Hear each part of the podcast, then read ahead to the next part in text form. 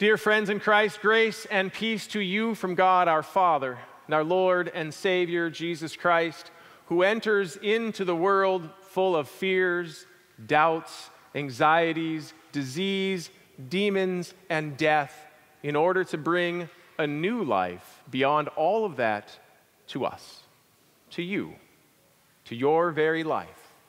Amen. Fear seems to be ubiquitous. It happens to everyone. Everyone's fears might be different, but when fear gets a hold of you, it really makes you feel it. You know it in your head, you feel it in your heart, and the anxieties within your stomach just start to take root. Fear is a universal human experience. Because we know something deep down that we are not finally able to control our own existence. Fear preys upon our doubts, our lack of faith that God has actually promised to give us life and that Jesus has entered into the world to give us eternal life. Fear and anxiety remind you of stress and pressure that the world places upon you, that you place upon yourself, and you say, I can't take it anymore. My life seems to be ending. But lucky for us, fortunate, blessed are we that Jesus Christ enters into the world in order to hunt down fear and put an end to it. Otherwise, all we would have of our own is what I like to call baking recipes. Now, I'm not a big baker, but I know what you have to do to get cupcakes. You get the recipe out, you get the ingredients, and you follow the instructions. Some of you might be better bakers than I am. I just buy the box off the shelf. You might be able to go in and take a pinch of this and a dab of that, and it doesn't cause you any anxiety because you know what you're doing. I, on the other hand, need to follow the instructions to the T. And if I don't have vegetable oil, but I only have canola oil, I've, get, I've got to get on the phone to Betty Crocker to ask, is that an acceptable substitute? Turns out it usually is. But it doesn't give me any confidence in my own abilities because all I'm doing is following the recipe. Now, you know, we have recipes for our own life that we keep adjusting and shifting. We say things like this I'll put in 40 hours of work this week. I'll spend five hours on my hobby, 10 hours watching the news. I'll spend a little time on the phone with my grandkids and a little bit of time walking the park. And you know what I'll get out of that? An easy peasy, predictable life. It works for the most part. Some weeks we have to adjust, don't we? We can't get in all of our hobbies. Sometimes we get a whole week of just our hobbies. But we adjust and adjust to make sure that we are in control of our lives. To remind ourselves that we're not going to take on too much, we're not going to take on too little. We're going to find that balance in life somehow this week. Most of the time, that works pretty well. Sometimes we get a little out of balance and we have to say, ah, I'm going to slow down.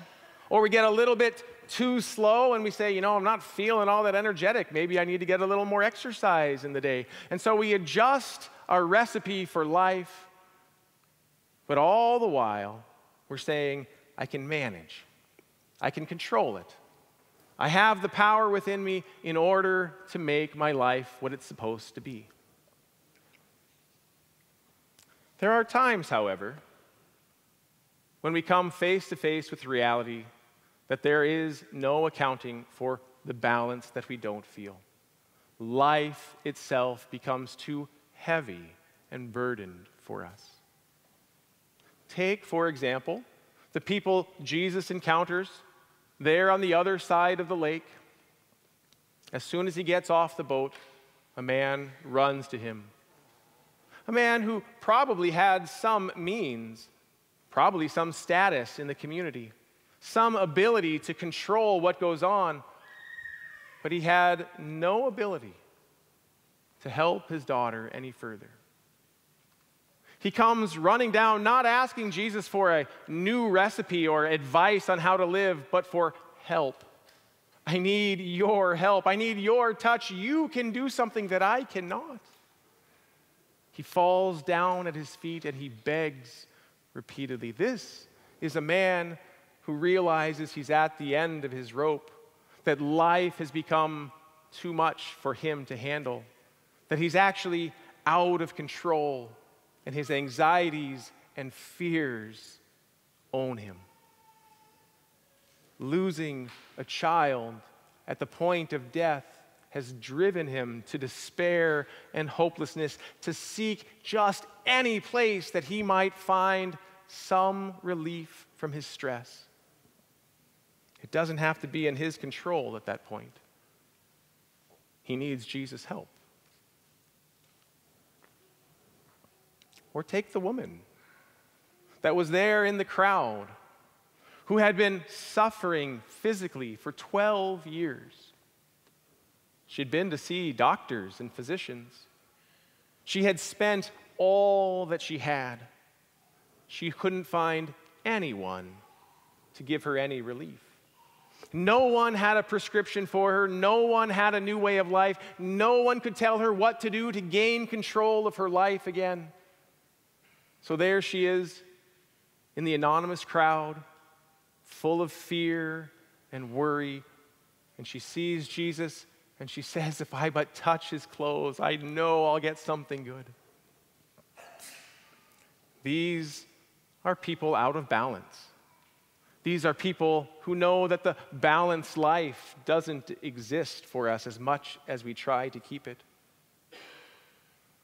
For these are people that remind us that life comes at us sometimes too hard and too strong, and we're out of control. Fear preys upon us there. Fear turns us back into ourselves. It's really hard to talk to people about your fears because they don't have the same ones. And oftentimes they'll look at you and say, Why are you afraid of that? rather than helping you, assisting you, caring for you giving you what you don't have or need, giving you hope in the world. Jesus, however, hears of their fears and sees their need and doesn't scamper away. He doesn't give them a prescription. He walks right in, he enters into their lives. The woman reaches out and touches his clothes and is made well. And he turns and says, Who did this? And the woman is still in fear until Jesus turns to her and says, Peace to you. Your faith has made you well. Not only did she receive physical healing, but she received a wholeness of life that comes from trusting not in yourself, not in doctors, but that Jesus Christ, God Himself, is caring for you, granting you life new life that doesn't come by any power of yours, but by His. This is hard for us to handle. And I'll admit, this past week has been a heavy one for me. Not only do we have things going on at church that are full of anxiety and worry what's going to happen in the fall? How are our programs going to get started again? Are we done with COVID? Or do we need to keep the, the, the ropes up and the distance going? We're so full of worry and anxiety within the congregation that spills out onto us from outside into the society. The fears continue to prey. We're also trying to hire a number of positions for people to work with us at the church. That's a little bit stressful, don't you know? Not only that, but at home, my kids need some time with me. They need me to take them places. And in the evenings, I want to see them a little bit and get back to a balanced life, but there's needs. People keep calling and saying, I need your help. My wife is sick. My father, he died. My relationships are broken. The needs keep pouring in upon us. And right now, I'm feeling overburdened. And I say this to you not so that you will come and give me pity or tell me it'll be okay, which is very kind of you, but to remind you of exactly what our readings are telling us today that it is not our power that we live by. It's not the stress that we have to balance out and find a new recipe in order to manage it. But we turn back to the one who has come into our lives to say, Peace to you. Fear not, but believe. Our reading from Second Corinthians is right along the same pathway. The Corinthians had been really excited when they first heard the gospel message to contribute to the treasury that Paul was bringing to give to the poor, that the rich and the poor would share one another's burdens, would share one another's joys, would live in the good news of Jesus Christ together. But something has changed. Something has changed. They were really excited last year, but this year, they're not quite certain they want to do it any longer. Maybe they've looked around at their own community and say, you know what? we don't want to give to something far away. We need to take care of our own. That happens with us sometimes. Our resources are limited. Our stress needs to be dealt with close to home. And so we pull back on helping those outside of our circle to help those closest to us. Perhaps they're just not trusting Paul any longer, or perhaps what he's getting at is they have forgotten that Jesus Christ has given us an entirely new life of peace through his death and resurrection. In his becoming poor, giving up all that he had, so that you would be rich in the goodness and grace that he bestows. Yes, our fears spring out of this thinking that there is not enough to go around, and so I have to keep it for myself and contain my own control. But the gospel reminds us that in Jesus Christ, the steadfast love of the Lord never ceases. His mercies never come to an end, they are new every morning. God provides for you out of His riches constantly, so that when you are feeling like you have nothing, when you are burdened and down in the pit, when hopelessness and anxieties and fears have taken root, he comes and says to you, Yes, yes, it looks like your life is over, but that is but a small thing, little child. Arise, your new life has come. For Jesus Christ Himself has come into our world to banish fear and doubt and to give us the new life of faith, reminding us day in and day, day out that His grace and mercy never stop abounding and overflowing for each and every one of you. Your sin, your doubt, and your fears will not stop it. For in Jesus Christ, the steadfast love of God never ceases. And in Jesus Christ, his mercies never come to an end for you. Amen.